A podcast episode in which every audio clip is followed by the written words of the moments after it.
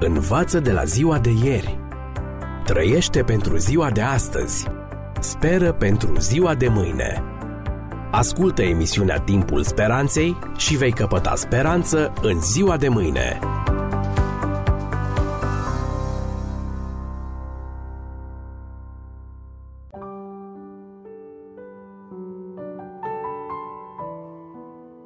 Stimați prieteni, bine v-am regăsit la o nouă ediție a ghidului radiofonic pentru supraviețuire în secolul 21. Pentru longevitate și sănătate, avem nevoie cu toții să învingem un dușman care ne zâmbește foarte des din farfuriile noastre. Dacă privești la o felie de carne slabă, vezi numai fibră, deloc grăsime.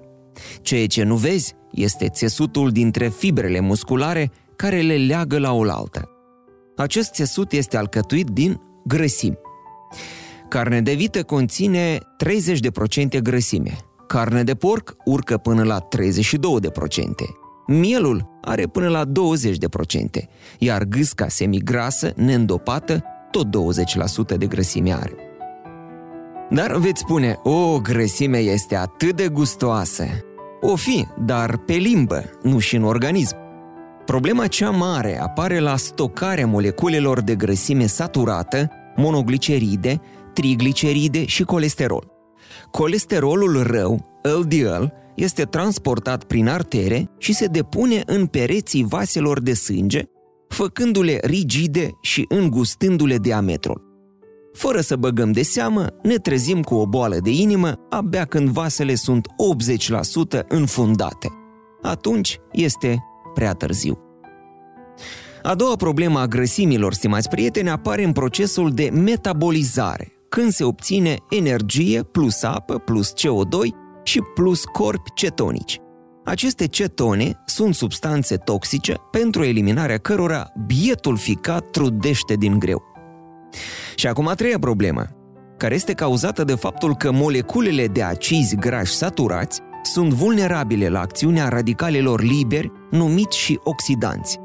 Radicalii liberi blochează și oxidează enzimele care au sarcina să întinerească celulele noastre. Sub acțiunea lor, acizii grași se transformă în substanțe nocive care favorizează ateroscleroza. Pentru deblocarea enzimilor sunt necesari antioxidanții. Singura sursă de antioxidanți sunt vegetalele. Cu 3500 de ani în urmă, Dumnezeu ne avertiza. Citez. Aceasta este o lege veșnică pentru urmașii voștri. Cu niciun chip să nu mâncați grăsime. Leviticul 3 cu 17. Problemele cauzate de grăsime animală nu se încheie aici.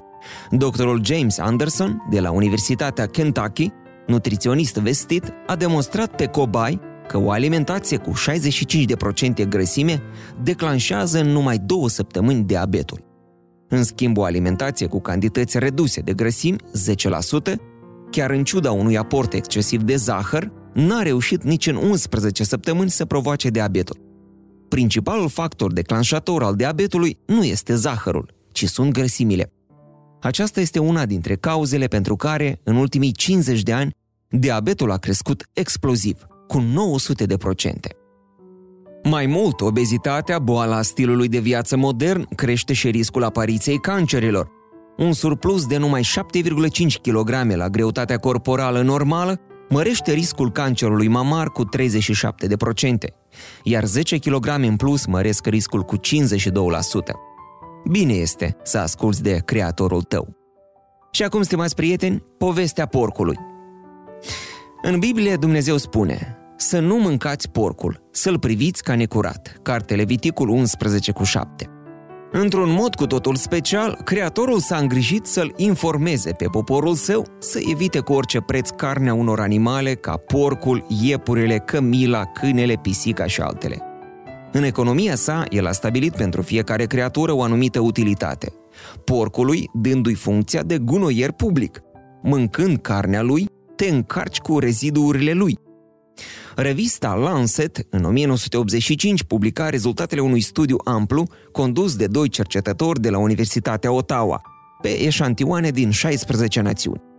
Cercetările au evidențiat o legătură între consumul de carne de porc și ciroza hepatică, relație care nu apare deloc în cazul cărnii animalelor curate. Carne de porc este până la de 30 de ori mai toxică decât carne de vită. Cel mai important filtru al toxinelor este ficatul. Ficatul porcului este o bombă toxică. Spre deosebire de vacă și oaie, care transpiră într-o măsură oarecare, porcul nu transpiră deloc, păstrând toate toxinele în țesuturi și mai ales în straturile lui de grăsime, un imens depozit de toxine. Porcii sunt atât de otrăvitori încât nu sunt vulnerabili la stricnină și alte otrăvuri. Fermierii, spre exemplu, îi folosesc la defrișatul zonelor infestate de șerpi cu clopoței. Veninul ucigător al acestora nu îi afectează deloc pe porci. Doctorul Skoltisek compară creșterea porcilor cu cultivarea unui virus ucigător. Carnea de porc este purtătoarea germenilor a circa 200 de boli și 19 paraziți. Trei dintre primele șase cele mai răspândite parazitoze, trichineloza, toxoplasmoza și tenia, sunt legate de consumul de carne de porc. După Enciclopedia Britanică din 1990, 20% din populația Statelor Unite dezvoltă de-a lungul vieții o formă sau alta de trichineloză. Din sondaje, reiese că boala este și mai răspândită în Europa. Puțini dintre cei care suferă de trichineloză cunosc cauza reală a suferințelor lor, pentru că trichineloza are zeci de forme de manifestare, confundându-se cu alte maladii. Și ca o dovadă a acestui fapt, vreau să vă spun povestea tristă a sărmanului Mozart.